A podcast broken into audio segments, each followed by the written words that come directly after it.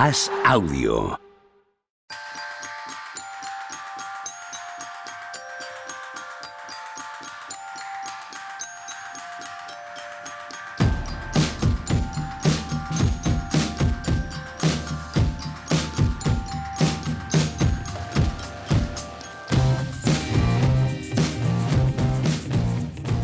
Hola, ¿qué tal? Hoy estamos al lunes 13 de marzo del año 2023. Al fin me ha dado un Javi Machicado la orden de empezar porque estabais ya insoportables. ¿Qué pasa, Juan Marrubio? ¿Qué pasa? ¿Qué pasa, Tony Vidal? Muy bien, hoy la previa está, Aquí. está entretenida, la previa, ¿eh? Sí, estáis aquí comentando historias vuestras y de... Bueno, esto como cuando viene alguien de viaje y saca las diapositivas, saca las diapositivas de- del viaje. Era un poco esto emocionalmente. Qué tiempos, Y eh. tenía muchas ganas de cortar y, empezar, y empezar a grabar. Uy, mira. Uy, qué bien ha sonado. Estoy tocando. Mira, muy bien, que qué estamos bonito. tocando la. Eso, pero eso es que has venido de la India más que de Sí, Los sí, sí, Ángeles, ¿no? Vuestro ver, karma. yo. Mira, esto Vuestro suena como más grave. Yo soy el bajo. Tú eres la guitarra solista y yo el bajo. Haz la batería, Tony. Dale ahí. Yo con la botella de anís, el racarrón. Venga, órale. Ay, dale, dale. Escuchad. Dale. Escuchad. Teníais que ver a Machicado, de verdad. Teníamos que poner una cámara, una cámara solo para Machicado. ¿Qué pasa? ¿Qué pasa, efectivamente? Tony. romántico. Tony, ¿qué tal? ¿Cómo estás, tío? Bien, bien, bien. No, no sé. Contento que he visto baloncesto este fin de semana. ¡Hombre! Muy bien. Pero qué bien. No como Al fin otros, uno. No como otro fin de semana. No, no, oye, mira. eh, eh, he visto a. ¿Sabes? ¿Sabes? Una de las cosas que dije el otro día. eh, yo digo, el próximo día mínimo de veterano se lo voy a decir a Juanma, una de las cosas que he aprendido aquí en mínimo de veterano. Y es que Austin Reeves es el malo y Damian. No, Austin Reeves es el bueno y Damian Lillard es el malo. Ahí estamos. Eso yo dije, esto el próximo día que hable con Juanma, que es que no habíamos podido hablar todavía antes, digo, Te viene, te viene atizando Sí, fuerte. hombre, ¿eh? Claro, como le llaman romanticón eh, sensiblero y que eres un caníbal. Mi respuesta es esta.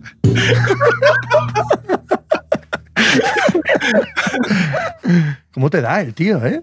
¿Cómo te da? ¿Te crees que por ir a Los Ángeles es inmune a la ira de Tony Vidal? Tú fíjate, esto, es, esto funciona a la inversa. Sí. Ha estado viendo partidos de Reeves y, y para no venir, está tan acorralado para no venir y, y decir me la como, se ha inventado esa tontada que ha dicho de, de lo de Lillard. Yo lo respeto, ¿eh? No pasa nada. Me siento muy inteligente en esta conversación. Muy, muy inteligente. De los tres, el que más inteligente me siento es claramente Estás yo. callado. Porque me da exactamente igual vuestra tontuna con Lillard y con Reeves. ¿vamos a pegarle palos a Jokic ya o no?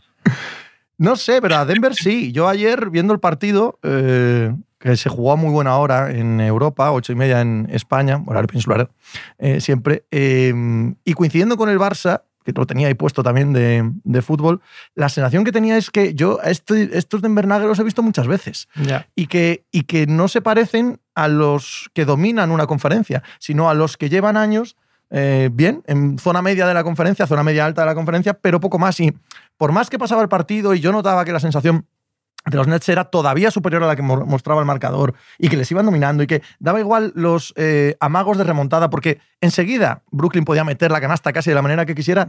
Joder, es que esa sensación de "Uf, yo esta historia ya la he visto. Yo lo he mezclado, no debería, lo he mezclado con lo del Barça porque lo de Samamés también me pareció una historia que ya he visto. Entonces venía todo unido por eso. Yo, yo creo que el- pienso lo mismo que tú. Yo viéndolo pensaba creo que lo mismo, más o menos, que es que el problema no es que pierdas tres partidos seguidos en marzo, que le puede pasar a todo el mundo, aunque en marzo ya da un poco más de cosa que en noviembre, pero bueno, no pasa nada.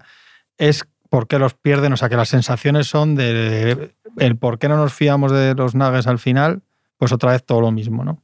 Eso sí que es verdad, que es preocupante porque al final dices, "Pff, pues Jokic ya baja en defensa porque no sé qué, igual físicamente ya está no sé cómo, al final los que han fichado tampoco. Al final te da la sensación de que es lo mismo de siempre, Denver Nuggets, ¿no? Que es lo que no tendrían que ser. A mí sí me pasa también, dentro de que ahora están especialmente mal, claro, estos días. Sí, es difícil plantearte cuando ves eh, por, qué, por qué les va tan mal la cosa. eh, lo puedes achacar a un punto físico, que hay gente que lo hace, eh, que si han va- levantado el pie del acelerador porque se ven muy cómodos primeros, pero cuando tú ves que Jokic está tirando más que en el resto de partidos, las victorias de antes de estas tres derrotas estaba tirando menos que en estas tres derrotas y dices, ups, pues si Jokic está tirando más, igual es que no se están dejando llevar tanto y ves los problemas que tienen y de repente ves que cuando ellos se ponen muy serios, eh, Brooklyn Nets lo hace de maravilla y dice, no, no, a mí los tres que defienden arriba, yo quiero a los tres que son malos defendiendo y quiero, quiero tener ahí delante a Reggie Jackson, a Jokic a Michael Porter Jr. o a Jamal Murray. Y ya hago los movimientos necesarios para que el tío que defiende balón sea siempre uno de esos cuatro y las primeras ayudas que llegan también sean de esos jugadores. Y se quedan expuestos una y otra vez y dices, ¿y esto después en playoffs? Porque en playoffs es eh, continuamente este, el tramo final de partido en el que ellos les exponen, y de hecho Mike Malone no le queda otra que sentar Bueno, al final Jamal Murray no lo juega porque tiene un problema con la rodilla, pero Michael Porter Jr. solamente entra para atacar. Eh, a la, hora, siempre que podía a la hora de defender, lo deja fuera y mete un equipo con falta de talento ofensivo, con Christian Brown, con, eh, con Christian Brown, con Bruce Brown, con Kentavius, recuerdo qué más, y con Jokic. Reggie Jackson creo que era el otro. Entonces, cuando tú tienes que retocar toda tu rotación porque te están exponiendo continuamente tus problemas defensivos, y se supone que son los jugadores que en playoffs te tienen que sacar esto adelante, tienes... A mí me dejó muy mal sabor de boca para pensar algo en serio, en serio de estos Nuggets. Son, muchas cosas que veo muy replicables cuando encuentren en playoffs una serie de siete partidos y digamos, no, no, vamos a jugar todos los días a esto y a ver cómo lo solucionas. Y porque al final es lo mismo de otros años. Entonces, como ya lo hemos visto que no da en playoffs, pues ya te, te salta la, alerta un poco. Los fichajes, bueno, Bruce Brown, por ejemplo, no ha sido lo que esperaban ellos allí. Reggie Jackson está tostadísimo, ya se le veían los Clippers que ya el hombre, el momento ese bueno que tuvo lo ha pasado. Eh, no sé, es que, es que es muy difícil que, que, sea otra cosa. Ya sabes lo que va a ser, ¿no? Lo que decías tú de Michael Porter, Tony, eh, Jokic va a estar cansado y se le va a notar más y le va a costar más el pick and roll. Ya sabemos que él ahí al final hace muchas aguas porque ni, ni tiene energía para salir fuera, ni tiene físico para, jugar el drop todo el rato y ser efectivo. O sea, si es que, si es que siempre lo mismo. Y a genialidades de Murray y, y Jokic y, y un poco tiros un día de Porter y otro día no, pues otra vez no les va a dar. Si es que eso es, ese es el problema, yo creo, de estas derrotas, más allá de que nos llevemos las manos a la cabeza porque pierdan tres días. No, no, que es un valle, ¿eh? que todos los equipos tienen valles en la temporada. ¿eh? que quede claro también. Sí, sí. El problema es que estoy completamente de acuerdo con los dos. ¿no? ¿Eh? La tendencia es conocida, es vista, es la misma de otras veces y es exactamente lo que conocemos de este equipo.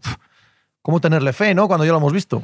Y que y, y ellos hay otra cosa que no consiguen cambiar año tras año y, hagan los ajustitos que hagan en la rotación, que es que no se puede sentar cinco minutos Jokic. Es un drama de cara a playoffs, porque claro, no le puedes exigir lo que hace en ataque que defienda mejor cuando lo ataquen en cada jugada en playoffs y que juegue 47 minutos y medio todas las noches. Eh, Thomas Bryan, que llegaba en un principio para esto, ni un minuto. O sea, no, no. Pero ya os dije yo que Thomas Bryan es un pintón, es un pintón de números y de y de highlight ahí en ataque, pero que era un, ya hubo partidos realmente bochornosos en defensa en, el tramo este con los Lakers que ha tenido este año. Dentro de todo lo de siempre, también está el rato este en el que le juegan pequeño, precisamente, y monta Jack Vaughn una maraña ahí defensiva con cinco bajitos que cambian todo, que defienden a Jokic todo el rato por delante con ayudas por detrás y que no le permiten recibir al poste bajo. Tiene que salirse a la bombilla, más o menos lo que pasa muchas veces con Embiid, que no le dejan recibir cerca del aro, sino que le obligan a tener que salirse a la bombilla y empezar a crear desde ahí. Eh, también se, hay un momento en el último cuarto en el que a Jokic está a puntito a puntito de pelarse el cable, suelta dos brazos, pegados empujones. Al final los árbitros dicen sigan, sigan y no pasa nada, pero es otra cosa que ayer estuvo. El, chisporretazo inicial de incendiarse estuvo ahí. Al final no También para eso, para eso es mal equipo Brooklyn, ¿eh? Brooklyn juega sin ninguna presión, sin ninguna urgencia, sin ningún objetivo y puede jugar con cinco aleros si quiere o mm. bases aleros. ¿Por qué? Porque no necesita tener al bueno en pista, no necesita tener un cierto equilibrio para ganarle el partido a los Denver Nuggets. Les da igual, puede hacer lo que quiera Denver de, Brooklyn de aquí en adelante y no es el típico rival que te vas a encontrar en playoff. Con esto no quiero decir que los rivales de playoff sean más sencillos de Brooklyn. Digo que a nivel táctico, como decía antes Tony, puede ejecutar cosas que los demás simplemente no pueden. Finney Smith, Cam Thompson, Michael Bridges, tiene una versatilidad esta plantilla y la ausencia de, entre comillas, macho alfa que le permite jugar de esta manera, ¿no?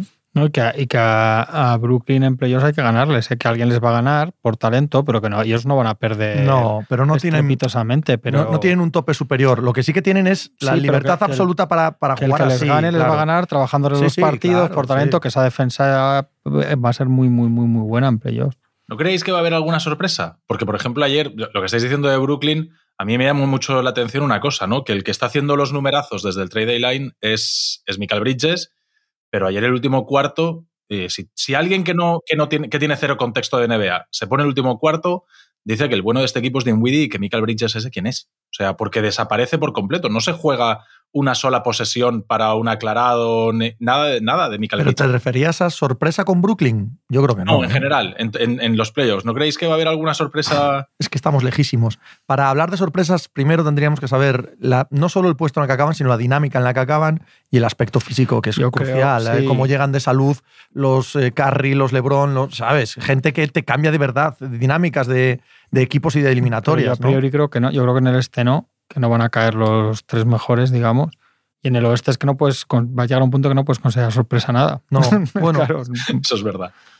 Dependiendo del estado físico, dependiendo punto, del estado sí. físico. Yo, por ejemplo, Sí. creo que Sacramento, me mojo aquí y ahora, eh, Sacramento, estando bien todos, no es batible por la mayoría de los equipos que pensamos que ojito con estos. Ojo. Sacramento es el único del oeste que tiene eh, balance ganador fuera de casa. De, Yo de- de es un, equipo, es un equipo que, siendo verdad que, bueno, que tiene defectos, como no, y que no es una, un número top, ¿vale? No, no aspiran a ganar el anillo ni a que se le parezca. Creo que va a ser un equipo de una seriedad enorme la primera ronda de playoffs. Yo creo que Sí, en playoffs en general, ¿eh? Eh, a ver, Bueno, es que en segunda ronda me cuesta mucho verles pasar, pero bueno, vale, correcto. o sea, Sí, es yo- la que no te fías de ellos por la defensa, pero Claro. por todo lo demás sí, como tampoco lleves a nadie en el oeste que no le pasa una cosa, le pasa otra. Claro, es que, es que en el oeste eh, te encuentras una final de conferencia. ¿A quién, ¿A quién estás convencido de dejar fuera o de no dejar fuera? O sea, ¿a quién ves A? Memphis. a- sí, va, bueno, eh, vete tú Sí, a sí, sí, estoy, estoy convencido semana- de dejarles fuera, sí, sí. Vete tú a saber si dentro de una semana aparece Jamorán y está todo maravilloso. No. Es que no me fío de Yamorán maravilloso. No, no, pues no. ¿Sabes? Y- es que y es verdad, no me fío de Yamorán maravilloso. Y no va a aparecer además. No, no, No, creo, y- no creo. Pero ahora con la información que hay, no, no lo sé. Yo no me atrevo ahora mismo a dejar a nadie fuera 100% ni a meterlo 100%. Yo, yo no sé nada al 100% tampoco ni No, de los Bucks. quiero decir, Quiero decir, Claro, exacto. Y te, te vas al este y dices, a ver, raro sería que la final del este no sea es. Celtics y, y Bucks. Raro. Puede ser, pero es raro. Pero en el oeste es que de los 10 que hay ahí, casi, dices, ¿estás tiempo? yo en un, en un Sacramento-Memphis apuesto por Sacramento. Sí, sí, sí, sí. Claro. Entonces, si, si en el Sacramento-Memphis ha puesto así, en caso de que no fuese Sacramento el que tiene que cruzarse en el camino de Memphis, es porque alguien está lo suficientemente bien como para haber eliminado a Sacramento. Ese equipo que está lo suficientemente bien, llámese Phoenix, llámese Clippers, llámese Warriors, ¿sabes? Sí. Todos ellos, estando suficientemente bien, son inmensamente superiores a Memphis. No sé si me explico. ¿Visteis el, el Bucks Warriors del sábado? Sí, sí, sí. ¿Qué sensaciones? Las mismas que el año pasado a estas alturas. Sí, de, lo "Uh, que pasa ojo, que hay- ¡Ojo! Sí, yo, yo eso lo digo todos los días, pero yo es que me sorprendió lo que dijeron después del partido Curry y Kerr de Wiggins. Sí, Que sí, dijeron, era, yo- era yo cosas pensaba feas, que sí. estaba lesionado, que pasaba algo que era físico y salieron a decir que no Sí. sabían, no daban por hecho que iba a volver esta. Decían que creían que volvería esta temporada, con lo cual estás diciendo que no sabes si iba a volver y que hay cosas más importantes que el baloncesto, dijeron los dos. Personal reasons. Sí, sí, sí. Sí. No, no, no es una o sea que lesión. a- algo hay ahí y es un jugador esencial, claro, fundamental para Lo que pasa es que, que personal reasons puede ser algo em, que no le afecta, o sea, que no es propio de él y Claro. por lo tanto depende de la situación y de la circunstancia, como una desgracia, una Sí, tragedia, sí. algo que esté alrededor en su familia, o puede ser algo que sí que le afecte a él, como es el caso de Yamorán, y por lo tanto esas personal reasons sí que son muchísimo más, a ver, no estoy hablando de la vida y, y de cómo lo acepte él, estoy hablando del jugador de baloncesto nada más, ¿vale? Estoy bajando al estrato más bajo posible y menos importante, que es el del jugador de baloncesto. Pero si le pasa a él, y es lidiar con algún tipo de adicción, algún tipo de situación complicada, eso sí te marca y es muy complicado que salgas de eso. Si es una situación externa, dependerá de la evolución de esa situación externa. Y como no lo sabemos, especular pinta más, es, es pinta más a ridículo. lo primero que dices. Pinta más a una cosa externa. Pues si es Por externo, cómo lo han dicho y por, de- depende por claramente de- silencio de- la prensa, de cómo evoluciona etcétera. esa situación, ¿no? Si, pinta, si evoluciona no medianamente favorable, no le afectará. Podrá seguir siendo un jugador extraordinariamente impactante. Si es una cuestión interna, es diferente.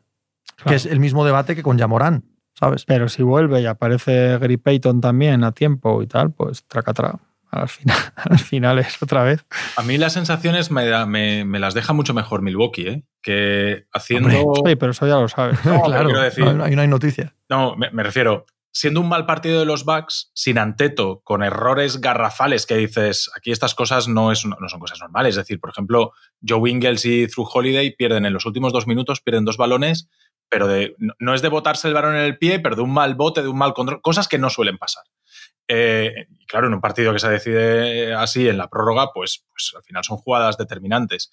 Y que tú sin Anteto, con un partido en general regular y con errores muy poco eh, repetibles, le fuerzas una prórroga a los Warriors con un carry extraordinario, con eh, dominándote el rebote continuamente. O sea, a mí las sensaciones me van mucho más a favor, a pesar de que perdió para los Bucks, por, por todo lo mal que jugaron y por, y por las circunstancias de Jolín. Es que sin Giannis. Y los otros. Pero es que creo que eso no es debatible, Tony. Ya, ya, ya, bueno. Quiero decir, en la temporada, ahora mismo... El año, pasado a mí los, los Warriors sí que me daban la sensación de... Ya, pero, pero, pero, poco. pero en 2023, en marzo de 2023, lo que nos preguntamos con los Warriors es si pueden llegar a tener nivel para pelear, cosa que no han demostrado y que ahora mismo no muestran. Eso. Que los Bucks son los máximos favoritos al anillo, no hay, no hay debate. Quiero decir, pues, pues, lógico, ¿no? Que, o sea, lo, lo, que estamos viendo ahora, lo que tratamos de ver es si la evolución de los Warriors les va a dar o no. La de los Bucks me parece que no está en debate, ¿no? Que no está, no está sobre la mesa. Para mí no, para mí no, ¿eh? No, me, me, tengo una, un regustacho más malo y sí que es cierto que hubo unos partidos ahí y una racha buena de los Warriors en lo que Steve Kerr dijo, ahora ha hecho todo clic, parece que va mejor y es cierto que empiezan a ganar algunos partidos más, precisamente sin Stephen Curry y tal pero ha vuelto otra vez a no funcionar la cosa. El equipo pues, pues está esperando a que Jordan Poole dé ese paso que no lo va a dar, porque no es un jugador que vaya a dar otro paso más adelante. Eh, Clay está como está, defensivamente se nota que les falta Wiggins. Eh, hay muchas cosas ahí que, no. Y el, y el, banquillo, pues, pues, es que el banquillo, Kuminga, Di Vincenzo jugando bien y todo, pues no les da. Es que no, es que no. es que a veces se nos olvida, los Barbosa, Livingston, Andrew Bogut, eh, Iguadala, todos estos a veces se nos olvidan, que es que el anillo, esta gente tenía mucho que ver en estas cosas. Y ahora mismo lo que tienen ahí no, no les da para ser competitivos. Sí, lo que pasa es que si vuelve Wiggins y está Peyton y el oeste está así, tú ves ayer a Denver, te olvidas de, los Warriors en sí, que te fías porque luego llegan playoffs y de los Nuggets no te fías y los Warriors sí, porque es normal porque llevas ocho años viendo a unos de una manera y a otros de otra. Entonces, hasta que no demuestren lo contrario, la narrativa va a ser esa. Y con Curry, ¿sabes que puedes conseguir? Con Curry, Green, con Curry atacando, Green defendiendo y un poco de Clay y un poco de tal, ¿sabes lo que consigue eso? Es que hace falta un equipo nivel Milwaukee o similar para, para cargárselos todos los demás, los que tengan dudas, los que sean un poco novatos como los Kings, los que tengan cierta deficiencia, se los van a cargar. Pepe lo dice... ya, ya, sabemos cómo, porque va a haber un día en su pista que van a jugar de maravilla y lo van a sacar, porque en casa Carry no sé qué. Pero vamos, pero esto es un, más un producto de cómo está el oeste. Si hubiera en el oeste dos equipos con el fundamento de los que hay arriba en el este, no, Nada, no, no habría no daríamos debate. un duro claro, por los Warriors. Sí, sí, sin duda. Lo daríamos por campeón caído ya. Pepe lo dice siempre, lo ha dicho toda la temporada, que se ha igualado por abajo, que se ha igualado por abajo. Es que ahora miras es que es muy por abajo que está igualado. Es que lo estés clarísimo. Es que, sí, es que, no ves a ningún equipo. No ves a un equipo bueno entendiendo por bueno algo que está años luz de los grandes equipos que hemos tenido, de los Warriors y el LeBron, Elite y tal. No, no. Claro, pues si no hace falta ni ir a eso. Claro, por Compáralo eso. O sea, con, el, con el hoy, ¿sabes? No, sí, sí, sí. O sea, lejísimo. Compáralo con los Celtics. Es que no hay, no hay nadie que se arrime a los No, no. Sixers tampoco, ¿sabes? Es, es- es que además el tema de las lesiones es terrorífico. Joder, este año es que cada año es peor. De repente, desde que hicimos el último programa, se ha lesionado Durán. Doncic. Durán parece que, que mm. vuelve antes de lo pensado. ¿eh? Igual incluso llega a jugar los 8 o 10 últimos partidos. Doncic, que además es preocupante porque parece la típica lesión que va a arrastrar. O sea, no es tanto de un, ¿no? una lesión de estas de impacto, de un esguince que paras X tiempo. Parece una cosa más de, de renquear luego en playoffs, ¿no? No parece un poco eso. Estás de sobrecarga. Puede ser. Carital, Ingram y Sion siguen con 12 partidos jugados juntos. ¿eh? Ya Morán temporada. está fuera Ya por Morant otros motivos. fuera, Quiero o sea, decir que, es está, claro, está, el, está el oeste. Car- Carl mayor. Anthony Towns, Carl Anthony Towns jamás volvió. Mm, Sí, Eso es. es una cosa tremenda. Sí, sí. Zion. Y sí, sí, lo he dicho, Ah, Zion pero- y Ingram, pero es que Ingram también está fuera. Y he visto ayer leyendo a gente de Nueva Orleans, que están un poco mosqueados con... Yo creo que están empezando a sugerir que, que Ingram podría jugar más de lo que juega. Que no pone todo el, todo el, todo el esfuerzo y el interés por jugar con, con problemas o molestias. y está cuestionadísimo el entrenador. O sea, en Nueva Orleans tienen un cisco tremendo. Es que, es que eran líderes del oeste. No sé si en noviembre o diciembre llegaron, llegaron líderes. Siempre se ha cuestionado un poco la sangre y la intensidad y el carácter de Ingram, ¿no? Igual es un jugador que, pues eso, que, es que es así. Y tiene un talento a raudales, un físico muy bueno para. Bueno, pues puede ser, pasan los años cuando la, los años. La comparación con él cuando llegó a la NBA era Kevin Durant. Sí, ya, ya. estupenda.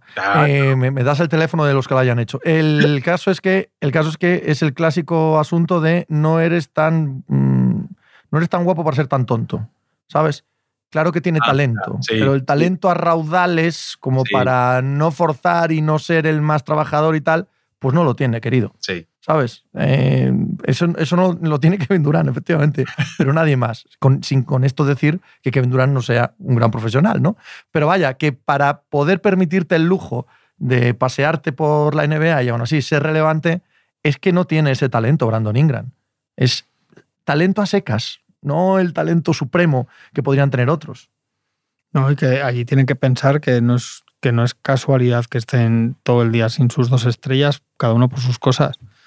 ¿no? que son un poco como, como, el, como el gordo y el flaco, o sea, Johnny Ingram. Es que hay un momento, ¿no? parece un poco así, pero joder, es verdad. Yo, te miro raro porque esto puede, puede ocasionar el cierre del, del podcast. No, coño, si no lo digo ofensivamente, ¿no? es que el gordófobo era el otro. Pero si no lo digo por mal, podría ser el flacófobo también, si lo digo los dos. Pero el hecho es que por las circunstancias de cada uno, físicas de Sion, parece ser, y, no sé si musculares, anímicas, lo que sea también de Ingram, el, hecho es que, es que te pasas el año sin contar con estos dos. Entonces no puedes echar cuentas de tener los 70 partidos al final y tienes que plantearte eso en algún punto en ese equipo. ya más tarde.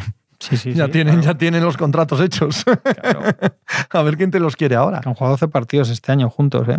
que Sion, después de toda la vuelta y tal, te pones a pensarlo y, ha jugado poquísimo. Se ha jugado treinta y tantos, ¿no? Y el impacto de Brandon Ingram en, en, la segunda parte de temporada es paupérrimo. Claro. Paupérrimo, juegue, no juegue. Ah, porque no tiene ritmo, vuelve, cuando coge ritmo. Terrible, tío, no te aporta nada. No te aporta nada en cuanto al resultado final, ¿vale? En cuanto a la dinámica del, del grupo, es cero. Sí, no, no. volverá ahora que juegan contra los Lakers y meterá 56. No tiene sangre ni para tener rencor a los Lakers. Puede ser. De verdad, no, no, es, un chico que tenga ni, ni, rencor a los Lakers, nada. Sí. Como cualquier ser humano tendría rencor a los Lakers y él encima que le traspasaron. Quiero decir, se suman dos cosas para tener rencor a los Lakers en su caso. Que la temporada es, es, es una auténtica pena de, de, los, de los Pelicans. O sea, se va a Trey Murphy y poco más. Es que de todo lo demás, Herb Jones también esperábamos que fuese una temporada que se consolidase como el 3D que fuese algo parecido a los primeros años de Michael Bridges, ¿no? Decir, uy, cuidado, este chaval, mira, si lo dejas, el triple desde la esquina lo va a meter. Eh, bueno, un poco quizá lo que ha hecho McDaniels en, Minnesota, ¿no? O sea, McDaniels en Minnesota, tú ves un partido de los Wolves y McDaniels es el perro de presa que persigue a la estrella rival, sea quien sea, excepto si es en Beat o Jokic, todo lo demás se encarga, o sea, desde Curry, Lillard, tal, a aleros eh, fuertes. O sea, eso es un poco lo que esperábamos de Herbert Jones que el año pasado dejó ligeras muestras de eso y dices, bueno, bueno, el año que viene, otro año más de Herbert, nada, entre lesiones, la dinámica del equipo que no ha sido buena y Trey Murphy, que la está pasando por la derecha en, ese rol de 3D, ayer 41 puntos, 9 triples, casi nada. Pero ese es, es parte de la operación, es que ellos dan el pick, el número 4 que fue Darius Garland, ¿eh? O sea, es que eso puede acabar empezando, si se tuerce todo, le van a volver este tipo de cosas a Griffin también allí, ¿eh? porque es que él da el pick que fue Garland por Jackson Hayes, por Alexander Walker, que ya no está.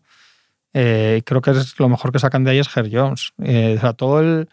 Repasando todo el, que yo lo miro el otro día por curiosidad, todo el, todo lo que sacan de, de los Lakers, ojo, que al final lo que dan por Anthony Davis, por ahora es Herr Jones, el, el intercambio de este año, que, que, al final lo mismo ni lo hacen, o por ahí van a andar porque andan empatados. Partido arriba, partido abajo. Y no sé si les queda otra primera que puede ser entre dos años. Bueno, el, onzo de Ingram, ¿no? Claro, pero el onzo ya no está. Bien, pero. Eh, Ingram estamos con este problema. Digo, si vas, que si vas. Si vas, entonces. Sí, hay, mucha presión al entrenador, que a principio de temporada estaban encantados con él. Hay entrenadores en el oeste en un nivel de. Está igual Billups, estoy empezando a leer en Dallas, se leen cosas de Kid ya Hombre. absolutamente frontales, sí, Sí, sí, sí. esperadas, pero ya sin ningún reparo ni esperar a ver qué pasa en playoff. no sobrevive a quedarse fuera del play-in en caso de que pase. Imposible. Probablemente. Hombre. Yo es que tengo palos para todos. O sea, para los, Sí, ¿no? los tres. A mí Willy Green no me ha gustado nunca, porque si el cambio te lo hace que te llegue un jugador como McCollum, que es un poco el cerebro de, del equipo y el que cambia la dinámica y el que es- gestiona los problemas de vestuario que tienes, jolín, si al final llega alguien de fuera y te cambia todo, pues poco mérito tuyo que has estado todo el año ahí. A lo mejor es el clic que te hacía falta, pero bueno, has necesitado de ese clic, que al final no es solo mérito tuyo, sino que ahí si no llega McCollum, probablemente las esperanzas que teníamos el año pasado respecto a este no eran esas. Lo de Billups, a ver, es que yo el otro día y, y os- os- metieron a Juanma en medio del, del tweet, es que ¿con quién está jugando McCollum? O sea, ¿con quién está jugando Lillard? ¿Quién está jugando en Portland? O sea, juega Lillard, juega Jeremy Grant.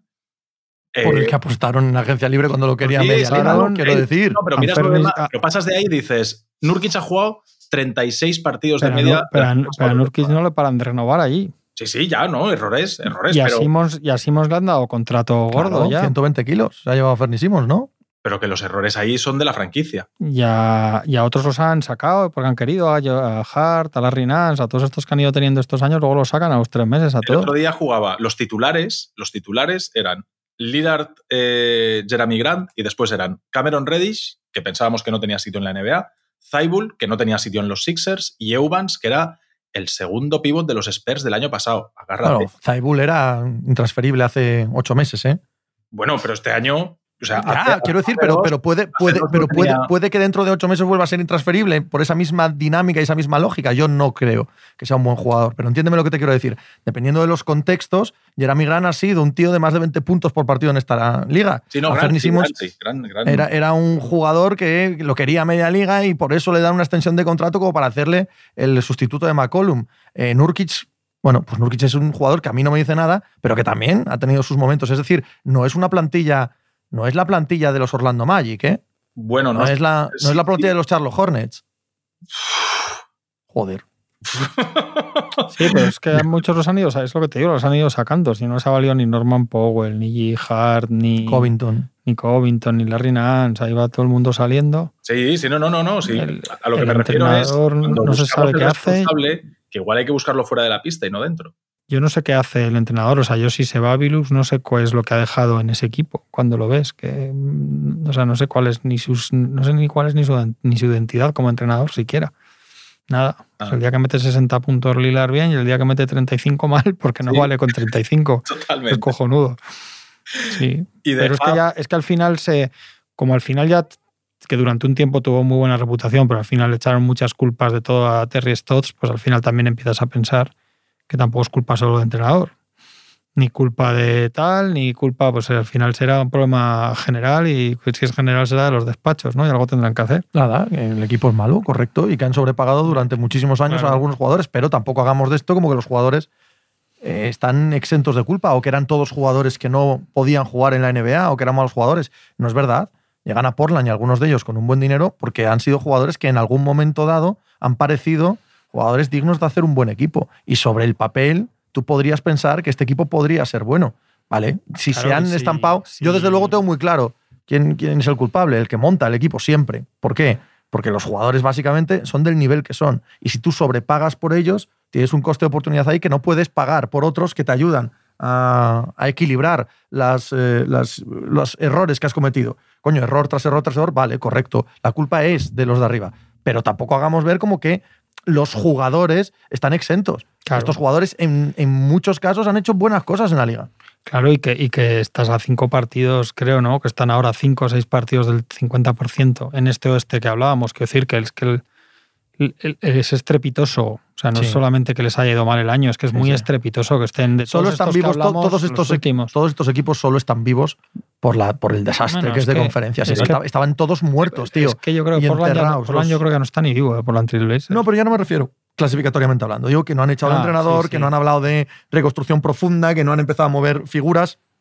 Eso, en un año normal, en, una, en un oeste, un este normal como el de este año, todos estos equipos que estén ya a 10 partidos del play-in y tal, ha reventado todo por todos los lados. Lo que pasa es que aquí, como son siete equipos que están en esas circunstancias, ninguno ha apretado el botón rojo. Porque todos ellos tienen la expectativa de acabar sextos y todos ellos tienen la expectativa de, joder, como los que están segundo y tercero son unos mindundis, vete tú a saber si no hacemos aquí la gracia de meternos en segunda ronda de playoff. No hay uno de todos estos que no lo piense. Y es lo que está salvando la estabilidad de estos proyectos que son todos un fracaso colosal. Es que es un año de fracasos colosales en el, en el oeste. Retuita eso. Oh. Es así, es así. Ahí lo tienes.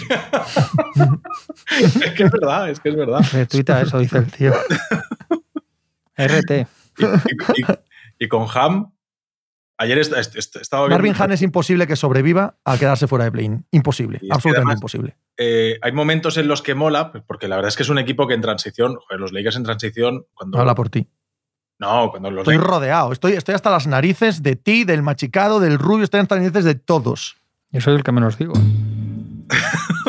Y esta vez no me dirás. Eres el que menos dices Te azuzo a. como patriarca que has creado, que has creado esta, esta- eh, este magma miserable en el que se mueve este programa, ¿vale? Claro, tú ves tu obra, sonríes desde arriba y dices, no, no tengo yo que decir nada. Llamando a mis esbirros a que digan las tonterías que tienen que decir acerca de los de púrpura. No, por- no pluralices, ¿eh? Estás Mm. hablde una persona en No, yo señalo al de Denia también. Ah, al de Denia también. Estaba diciendo que era divertida, no Pero sé qué si es de un transición. anti- si es no sé qué es transición de narices Si estaba es un ahora diciendo. de manual, Tony. ¿Qué va? ¿Qué va a ser? Pero en el estático, eh, madre mía, qué resoplidos hay que dar para ver a los Lakers en estático. ¿eh? O sea, Bueno, ya vuelve a LeBron en algún momento. es que LeBron no, no 15 mejora. días, o o sea, sí. me- mejor le- me- eh, perdón, LeBron mejora por talento, pero no por manera de jugar, porque LeBron ralentiza. Bueno, pero ya les vale, pero, ¿eh? pero vamos, pero, Sí, no, pero, pero sí, eso te iba a decir. no, pero no, lo, se lo quedan. no da fluidez al ataque. LeBron para más el balón todavía. Y hace que Vaya, todo el mundo esté más estático.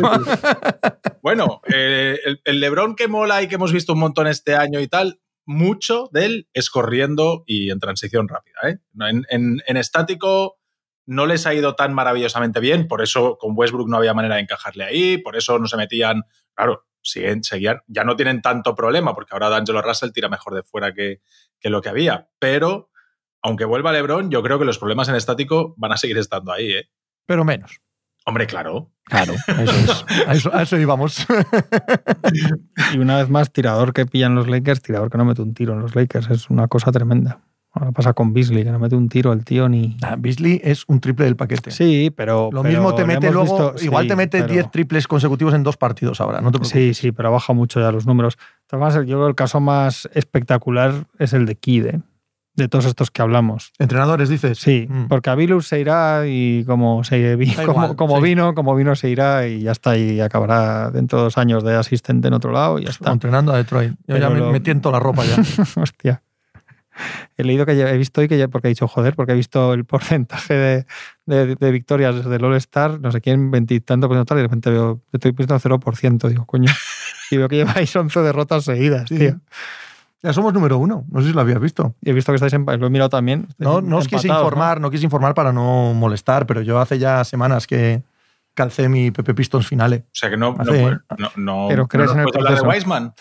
¿Eh? ¿Estás viendo a hablarnos No. de Wiseman? No quiero hablar nada de Wiseman.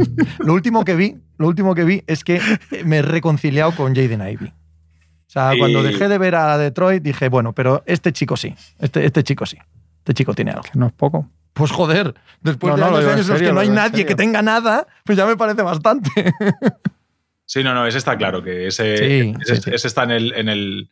Ese es en, en el Tinder es para la derecha. ¿Qué es eso, tío? Eso tiene que explicarlo a que no- yo no tengo ni idea tampoco, ¿Qué significa pero es que él ha trabajado el Tinder, entonces él sabrá. Para la derecha, ¿qué es? Pues será bueno. Será que- Él contestó también. Es me Match, gusta, es me gusta. ¿no? Match. Hombre. No, match es cuando, Match tiene que ser que- que- también para la derecha. Claro, que el JD Navy te ponga a ti para la derecha. A mí es fácil que me ponga a la derecha. Entonces, ¿cómo se llama eso? Para la derecha. Para la derecha es que tú te parece bien. Sospecho que estoy aquí Sí, hablando sí, por sí. hablar, Tony. Sí, sí, sí. Eso es. es así. Que te mola. Exacto. es. Yo no sé ni cómo es la interfaz, o Yo sea, no sé tampoco, cómo es el tampoco. Tinder, de verdad, no lo he visto. Muy nunca. sencillo, muy sencillo. Una foto ahí y, y un corazón. de- a ver, no me acuerdo porque yo ya hace. Check cómo es Mythic. Pero, no, bueno, esa es otra. Pero es distinto, ¿no? Mythic es más de. Queremos hacer un llamamiento a Mythic y a Tinder que si quieren patrocinar esto, que somos gente mayor, que seguro que estamos dentro de su target, quiero decir. el target ahí va todas las El edades. target es general, ¿no? Es sí, transversal. sí, sí. Vale, vale, entiendo. Además, tú ajustas el tuyo como quieres, o sea que. Vamos, ahí no. Yo Pero te- sí. tengo un amigo, yo todos son amigos, como veis. Eh, tengo un amigo, ¿vale? Que dice que, que puso su foto y por lo que sea, para la derecha no iba. Él, él no iba para ninguna derecha, ¿vale? Y que la cambió por una foto o un dibujo de Homer Simpson descamisado, borracho, tirado en la acera. Y empezaron a llegarle. Ah, sí. Sí, para la derecha. Estrategias de. Cada marketing. cual que saque las conclusiones que quiera. Pero Mythic es más para tener pareja formal, ¿no? No, no, yo no, olvídate, no olvídate, entiendo olvídate. No, no, Eso no. no es así ya. ¿no? para lo mismo. Oye, yo tengo amigos. ¿Cuál era, cuál era la, la que se anunciaba con la reina Sofía? En plan, dado que te los han puesto, mm, ataca. Hostia. No jodas, yo- Sí, sí, sí, esto es claro que ha sido verdad. no Ah, hubo una que puso la imagen de la reina Sofía, que claro, se debieron meter en un problema judicial del copón, que era en plan como para, para personas con pareja para tener aventuras extramatrimoniales. O sea, no era para encontrar pareja, era directamente para esto. Ah. Y ponían a la reina Sofía y el eslogan era un poco de, bueno, ya te toca a ti o algo por el estilo. Esto no me lo estoy inventando. par, ¿eh? ¿eh? No lo sé, Me parece no que estoy hablando con pie y medio en la, en la querella. No, no, no. Esto no me lo Y estoy luego hay un inventando. Tinder para la comunidad gay específico, ¿no? No lo sé. Creo que sí. Sí, Grinder. Si no controlo del normal, No sé pues ¿Cómo se imagínate. llama? Grinder, puede ser. Creo que sí. Creo que sí que es Grinder. Sí. Ni idea. Bueno. Sí, sí. Y también se supone que hay uno para las élites y tal, para famosos. ¿Cómo las Mira, ahí tendría que estar yo, ¿ves? Cuéntame, ¿cómo se llama ese? No, no lo sé, no lo sé. Pero ¿cómo las élites? ¿Intelectuales, económicas? ¿Qué significa élites? Económica Pues claro, siempre, Juanma, por Sí, favor. ¿no? Hombre, Pues menuda mierda. Será para verlo eso. no, pues yo quiero ese. Ese me interesa a mí. Yo quiero señoras, hay gente que, señoras no, ricas. que claro, que no puede estar en un Tinder normal. Claro. A, a ver, no voy a poner. Por ejemplo, no por ejemplo, la nombre. gente. No voy a la poner gente ningún que- nombre, pero. sí, Pepe, Pepe Brasín, por ejemplo, No. que es popular, ¿no? Que es una persona popular que no puede tampoco que Pero lo ¿qué ven y dicen? ¡Hola! ¿Qué tienes que hace este te- aquí, no? ¿Qué, te- qué tienes que mandar? ¿Una nómina? Y como al banco cuando pides una Claro. hipoteca. Eso es. No, entiendo que se llegará solamente por invitación. Yo siempre he pensado también Oh, que si tuviera un Tinder, club. si tuviera un Tinder, solo pondría en la descripción Teo basta. Chico, es lo único de lo que puedo lo presumir. que tienes que lo único. O sea, no hay nada, ninguna otra cosa que yo pueda ofrecer a ninguna señora. Nada. Pues, chico, cada cual nuestras, nuestras virtudes. ¿O qué? Creo que. Ahí estamos. ¿Qué, qué quieres que te diga? ¿Qué quieres que te diga? Bueno, ¿Cómo, cómo narices enganchamos esto con la NBA de nuevo? Jason ¿Eh? Esa es la pregunta. Esa es la pregunta Mira, que os a- hacéis. A Jason Kidd no lo hacen a la derecha en Dallas. ¿Cómo se nota que eres el Le van a hacer a un lado. No sabemos a qué lado, pero a un lado que sí le van a hacer. Que vendamos el podcast. Claro, eso es. Eh, Pau Gasol siempre un Laker. Segundo capítulo. Segundo capítulo. Capítulo Dadle a la derecha.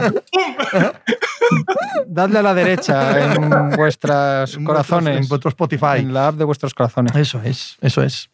Mucho cuidado porque allá, pues que si das a la derecha lo borras. Joder, dadle. Bueno, que lo Claro, escuchéis, coño. es, escuchadlo. Vosotros os fijáis más o menos si es a la derecha o a la izquierda y ya le dais ahí para escucharlo. ¿Qué tal el segundo capítulo? ¿Orgullosos? Yo creo que está mejor que el primero. ¡Oh! ¿Y peor que el Y tercero? seguramente peor que el tercero, Ahí no quería decirlo yo. Pero hoy no, hoy es el mejor. El, mejor, El lunes que viene, cuando salga el tercero, será el mejor. El Porque es tercero. lo mejor que he hecho en toda mi carrera profesional. ¿Sí? Este capítulo de mi techo hasta aquí. ¿Qué coño? Hasta que publiquemos el 3 por lo Tampoco menos. estaba, ¿no? De hecho, yo, en- tú pondrías en tu perfil eso, yo pondría en mi perfil, hice siempre un Laker. Claro, cada un cual, Laker. Tenemos, cada cual tenemos que presumir de lo nuestro. Con eso, Claro. si con eso no quieres ir a cenar conmigo, chica. Tony Vidal ¿Qué te diría romántico, agradable. eso. Eh, Diría, voy a Madrid persona pasando por Badajoz. Romantic basketball. romántico. Romantic basketball. Analizo el amor con una pizarra. Coño, decía algo, de- de- decía algo Jason Kidd. La sabermetrics del amor. Tony Vidal, ya guisar, ahí. Ya rufata ahí los dos. Vale que te pego. Dibujando esquemas. Yo te- no sé si lo tengo que decir, pero lo voy a decir. Ya que lo he dicho en Planeta, lo digo aquí. Yo tenía todo el Tinder muy protocolarizado. ¿eh? Sí, Tiene, ti- tiene su miga, su manera de. me imagino. Sí. O sea, eh, eh, será un algoritmo a batir, como todo. Mira, os, os voy a ¿No? decir la frase, Básicamente. la frase con la que empezaba. Sí. Cuando tenías un match, la frase era hola y el nombre de la persona. ¿Qué quieres mañana para desayunar? ¿Zumo de naranja, cupcakes o chocolate con churros? Y casi todo ¿Eso el mundo contesta eso. es muy difícil que te manden eso y que tú te quedes. Bah. la gente no está viendo la cara de Pepe de Juanma. Esto es un momento Esto es, esto es asombroso, fascinante, ¿eh? tío. Asombroso, asombroso. Sí, sí, sí. Ver trabajar a un maestro, tío, ¿no? Estamos aquí como viendo un maestro tornero dando forma No a la vayas- vasija. ¿eh? No te vayas que entras luego en la pica a contarlo también. Pero además, siempre, ¿eh? Siempre. Y ninguna te respondió, te desayunaría, desayunaría a ti. No, no, no. No, no, eso No, no. pero todo el mundo contesta y a partir de ahí has de, has de seguir tirando del hilo. Ujú. Y vamos con el baloncesto, va. Venga, Jason Kidd. Jason Kidd. Jason Kidd que desayunará.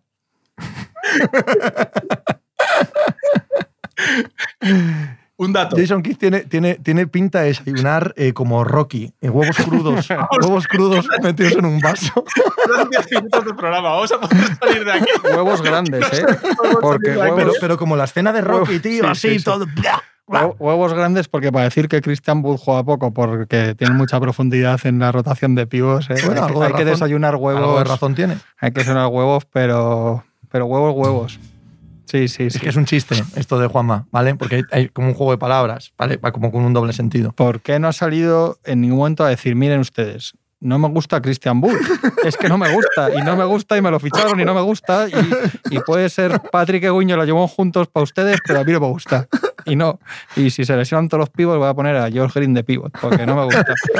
Es que es tremendo, ¿eh? Es que estas cosas pasan y dices, joder, que, que sofoco todos Pero los es días que además lo lo sabíamos mismo. desde el mismo Sí, día en sí, el que lo sí. traspasaron, sabíamos que no le gustaba. Y sabíamos que esto iba a pasar. No podemos decir que nos haya sorprendido. No podemos decir que en este caso Jason Kidd no haya sido una persona confiable Sí, al sí. 100%. Sabíamos que iba a pasar esto con Christian Wood. ¿Me miréis a mí? Si lo sabíamos. Lo sabíamos y esto va a seguir así hasta final de temporada. Pues claro, no va a cambiar ahora, récord- cuando ha demostrado que una coherencia absoluta con este tema. El récord de los últimos 11 partidos creo que es 3-8 de los ¿Sí? Sí. ¿Coincide con algo en concreto? Bueno, 3-8 es 33. No, no, que ni 30. No, me refiero si ha llegado algún otro jugador nuevo, aparte del asunto Christian Wood, si ha cambiado alguna dinámica dentro de esa plantilla o no. Sí, sí, también. Ah, amigo. Vamos acercándonos al meollo de la cuestión después de hablar de, de Christian Wood. De una manera o de otra. Es tremendo lo de Kairi, ¿eh? Claro. Pero siguen También perdiendo cuando no está, ¿eh? O sea, ¿Eh? que, que siguen perdiendo cuando no está. Sí, Sí, sí, claro, evidentemente. Pero- Han quitado a pero- Dinwiddie también, ¿sabes? Claro. y a, y a Finney Smith. Claro. O sea, la, la sustracción también cuenta. Los que ganaron ayer a los. A los Eso es, los- eso es. Y jugando muy bien los dos. Y al final han jugado tan pocos ratos, porque al final entre unas cosas y otras juntos, y cuando han jugado juntos, quitando momentos de que son los dos muy buenos, que eso ya lo sabías, no, no tienes nada en la cabeza de, de que te asuste, ¿no? Como ves el encajito de Booker y Durán, que también hemos visto dos suspiros, y, y te da como cosa. Ves a estos dos y dices, pues nada, para irse a un parque a de jugar, nada, ¿sabes lo que os digo? Eso es, Sí. 100%. ¿No? Sí, sí, no, O sea no, que no, no- ninguna sensación de solidez. No estás diciendo, bueno, si vuelven, no estás echando esas cuentas con No. ellos, estás ya... En absoluto. Pero De hecho, de todos los equipos, perdona, ahora te dejo. sí, sí. De todos los equipos que nombramos en el oeste, de bueno, como esto está así, ojos y están sanos, ellos no salen. Te salen Clippers, te Sí, sale sí, Warriors, te sale Lakers, te salen un montón, ellos no te salen, a mí no me salen, me dan igual, o sea, sé que no van a ir a ningún lado. Pero la culpa no es de ellos dos. Yo, la culpa es de No, todo lo no, demás. solo no. No, yo, yo para mí el problema es todo lo demás. O sea, es decir, todo lo demás es tan poca cosa que es que sabes cómo les van a ganar, dónde les van a meter mano. eh, o sea, es que es así. Y, y ellos. Bueno, yo de Doncic no creo que sea culpa, porque ha demostrado ser un jugador de un calibre acojonante, del otro perdonar. Allá donde va, acabamos diciendo que la culpa es de todo Dios menos de él. Y él está siempre en el medio de tormentas que acaban destrozando equipos. Sí, Chico, sí, ¿qué sí, es que verdad os diga? Si tú coges el otro caso que hablábamos, a Booker, a Durán, a Kairi y a Doncic y haces combinaciones de parejas de ellos, las que siempre te sale que les Claro, mal son las de Kairi. ¿Dónde está Kairi? O sea, ya está. Doncic Booker te lo imaginas de maravilla, Doncic Durán te lo imaginas ganando el anillo, Durán Booker si va bien te los imaginas ganando el anillo y ya al otro lo hemos visto con uno, con otro y con Booker dirías pues también mal, por Nada, lo que sea. nada de nada. de Al todo. final ya, que es verdad que todo lo demás, pero también Tony, cuando hacen el, joder, cuando ellos hacen la operación en febrero, más allá de arriesgarte porque hay una oportunidad de un super talento y todo lo que vemos o hablábamos de riesgos y está pasando todo y lo estamos viendo, también tendrían que haberlo calibrado. O sea, también será culpa de, de haber dejado el equipo así, lo que hablábamos en su día, no haber hecho nada a última hora de intentar fichar otro defensor en el, en el cierre, lo que sea. Pero el caso es que han, han montado eso, parece que lo han montado, lo han agitado, lo han soltado como y se han tapado para ver por dónde, por dónde revienta el cóctel Molotov. Sí, de todas formas, de todos esos que has dicho, el único, el único no. De todos los nombres que has dicho, solamente hay dos con anillo y uno yéndose a un equipo de 73-9. ¿eh? Es decir, has nombrado a Luca, has nombrado a Booker, has nombrado a Kyrie has nombrado a Durán. Y de los cuatro, el que ha ganado un anillo, los que han ganado dos de los cuatro con roles y el otro con LeBron James pero el otro, el que ha ganado dos con Stephen Curry, ¿eh? Que sí, que sí.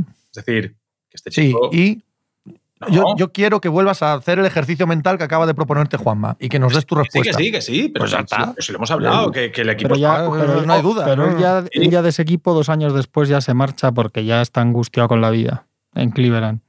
Y ya todo así. O sea, que, allí era distinto. Yo creo que aquel Kyrie de, de esas finales o o el que estaba ahí con Lebron, que en ese momento no sabíamos nada raro de él, no había dicho todavía ni que la Tierra era redonda.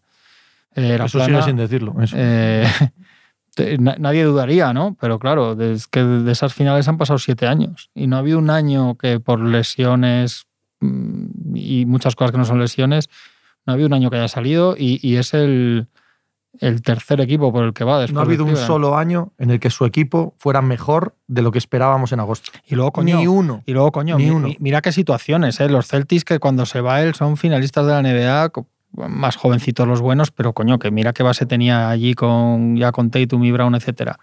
Al otro lado se va con Durán y luego ya James Harden, quiero decir, ahora se va con Doncic, o sea que, que, que, le pones todo lo que ha jugado al lado al tío y, tampoco... No, no, no, no ha jugado en Charlotte Hornets, no.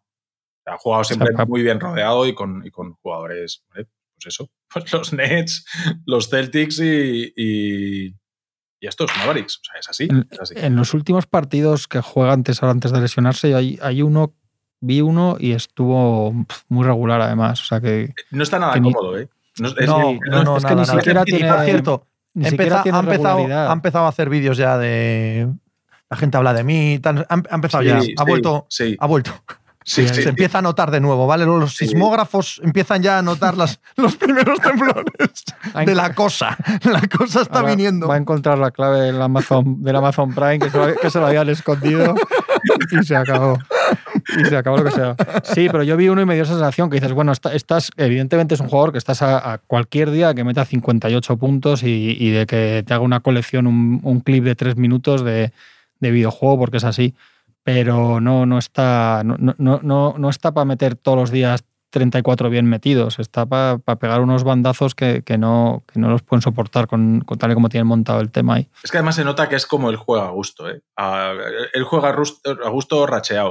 O sea, ahora me las voy a jugar yo, me voy a echar seis minutos que me voy a echar yo todas Y claro, tiene el talento que tiene, al final se acaba yendo de todo, le enseña por aquí, dribla por allá, acaba haciendo rectificados, pum, pum, pum acaban casi todas dentro, porque cuando entran estos puntos de trance, pues, pues Kyrie Irving es absoluta élite. único, único. Uno de los mejores jugadores que hemos visto nunca en cuanto a habilidad pura. eso, es, así, no, no hay más. Pero, claro, pues, pues después de, desaparece otros tantos minutos. Él, ha dicho aquí en Dallas que es que se siente muy presionado, que que no cuente película.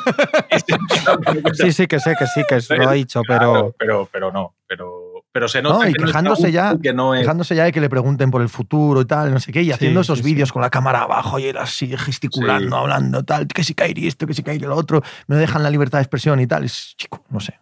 Es el Miguel Bosé de Estados Unidos. ¿Cuánto va a sacar en verano?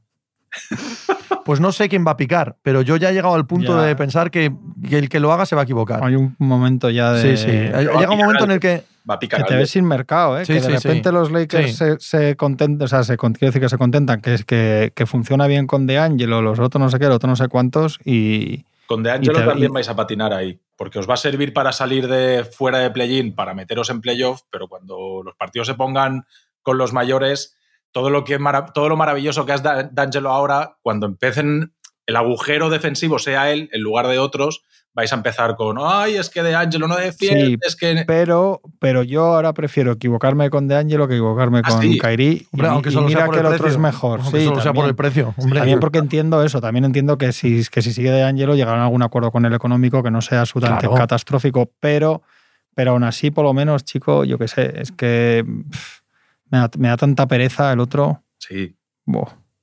Sí, sí, sí. Y aparte eso, yo, que- yo que- soy de es que talento. Pero es que la es lo que dices tú, Tony, es que, es que igual ha perdido completamente el hilo de cómo se juega en, Sí, en un equipo, quiero decir, en, en- aunque no lo haga con mala fe el hombre, que ni en eso cuando sale a jugar él, pero es que igual, es que igual no está ya, no tiene la cabeza en, en lo que la tiene que tener. Igual es que no ganar más partidos cuando estás jugando con Kevin Durant tenía que haber sido ya suficiente señal de alarma, decir, oiga usted, es que este señor tendría que estar ganando, ¿no?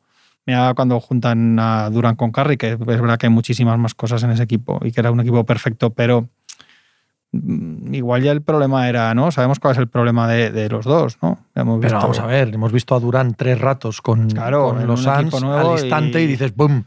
Ya está, no hace falta pensar, no hace falta Claro, sobreanalizar. Tienes la sensación que lo Ya pones está. en Orlando Magic de acá a final de temporada y llegan al play-in. Seguro. Entonces, Imagínatelo en Dallas. Si es que no hay que buscar más historias. Imagínate que Kevin Durant llega a Dallas en vez de Kyrie Irving. sí, sí, sí.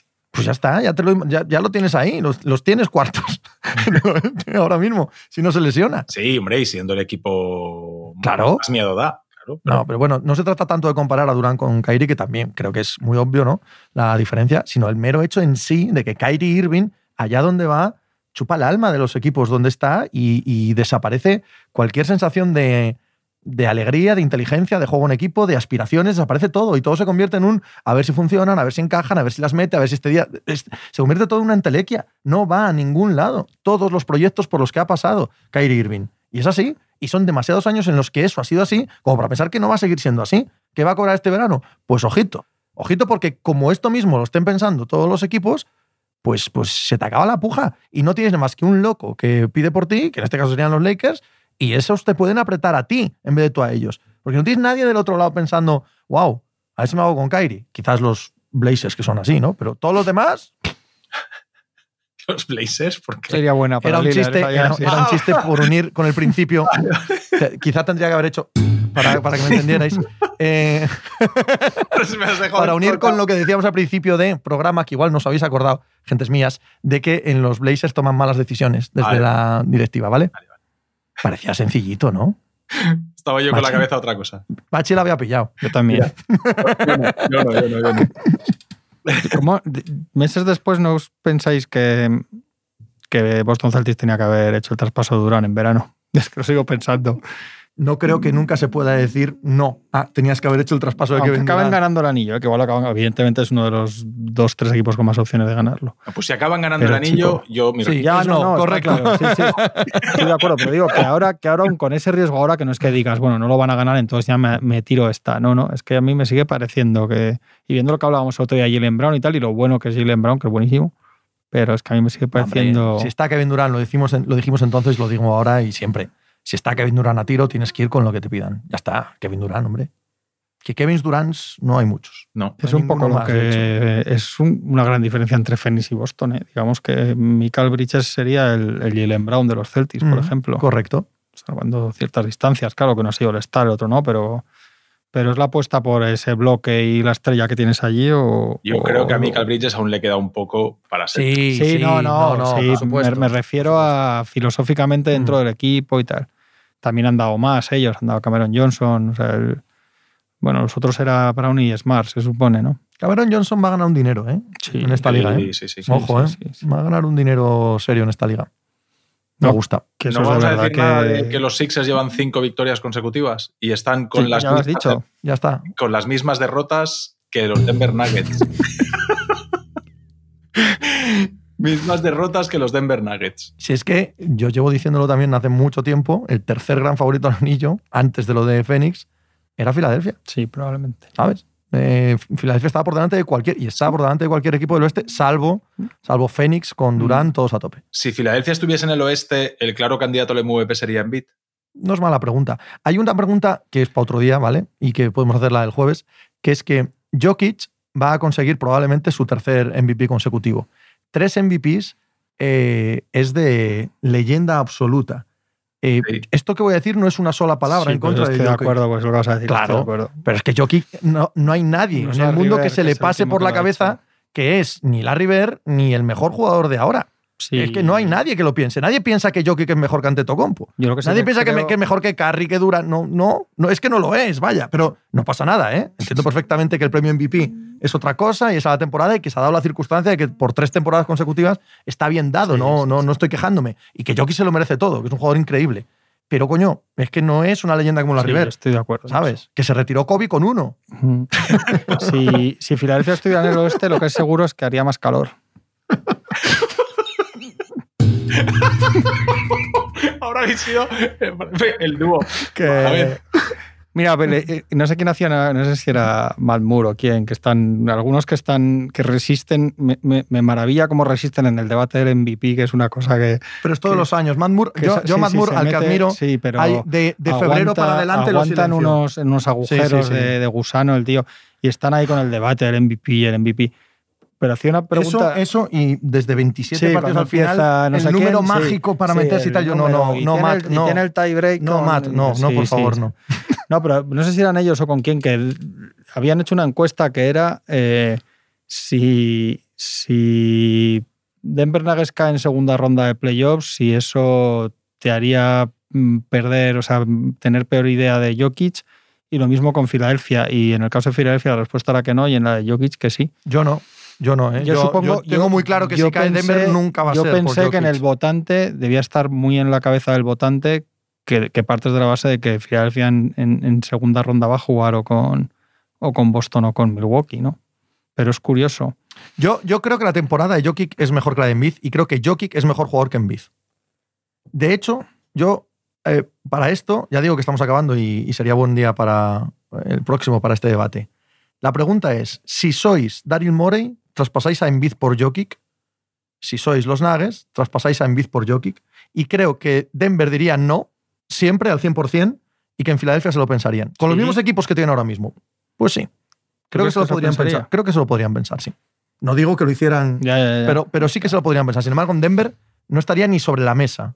Mm, yo creo que Si yo me pregunto con quién creo que es más fácil ganar un anillo, creo que es con Embiid antes que con Jokic. Depende del equipo. En, en un equipo. No, pero ¿con quién es más buen- fácil? Yo puedo elegir el equipo. Filadelfia. Embiid. Creo que Jokic. Creo que este equipo de Filadelfia podría ganar más fácil el anillo con Jokic que con Embiid. No lo sé, no lo sé. Yo No, es que para bueno, mí- no lo podemos mí- comprobar nunca, pero Para mí, eh, el debate está en que hay debate. Quiero decir, que, los, que me parece que no hay nada obvio en ninguno de los dos lados para decantarlo. Y hay argumentos de sobra para defender a los dos. O sea, es de las pocas cosas que no tengo que no tengo claro. Es probablemente de estos casos de a un partido me quedo con uno, a una serie me quedo con otro, para una temporada regular me quedo con otro, para un proyecto de 10 años me quedo con otro. ¿Sabes? O sea, depende de la situación, el contexto. Me parece que hay argumentos para defender a los dos de sobra y creo que no hay un claro ganador. y yo también tengo muy claro que ambos están le- lejos. Ambos no son el mejor jugador del mundo. Ambos, ambos no están en la misma liga de Antetokounmpo, de Curry y de Durant. No están en esa liga. No lo están. Yo, yo también, No lo están. también lo creo. Y, y podemos hacer ese juego. Ofréceles ante Tocompo por cualquiera de ellos. mm, Por los dos. Pero por Dios, o sea, se hace, el- se hace el traspaso ahora mismo. No, para mí Carrie y Durán están a un nivel, Anteto está en medio de los dos. O sea, ¿sabes? O sea, yo tengo a Carrie y a Durán en un sitio, después a Anteto y después a estos dos. te entiendo, te entiendo, yo también. Pero Anteto está bast- No sé si bastante Sí, es la sí, palabra. sí. Pero hay una cierta claridad en la que está por encima de estos dos. Sí, sí. Sí, sí. Muy bien. Para mí también. Debates existenciales gulosos para tener luego en verano. Eh, un abrazo, Tony. Un abrazo. Vamos, Juanma. Un abrazo.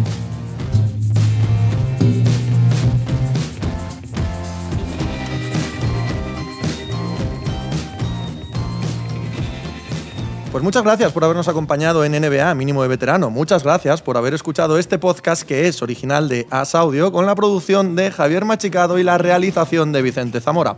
Síguenos en redes sociales arroba asaudio para no perderte nada y recuerda que puedes escucharnos en la sección de podcast de as.com, en la aplicación del diario As o en tu plataforma de audio preferida. Un saludo de Pepe Rodríguez con la compañía de Tony Vidal y Juan Marrubio desde la redacción del diario As.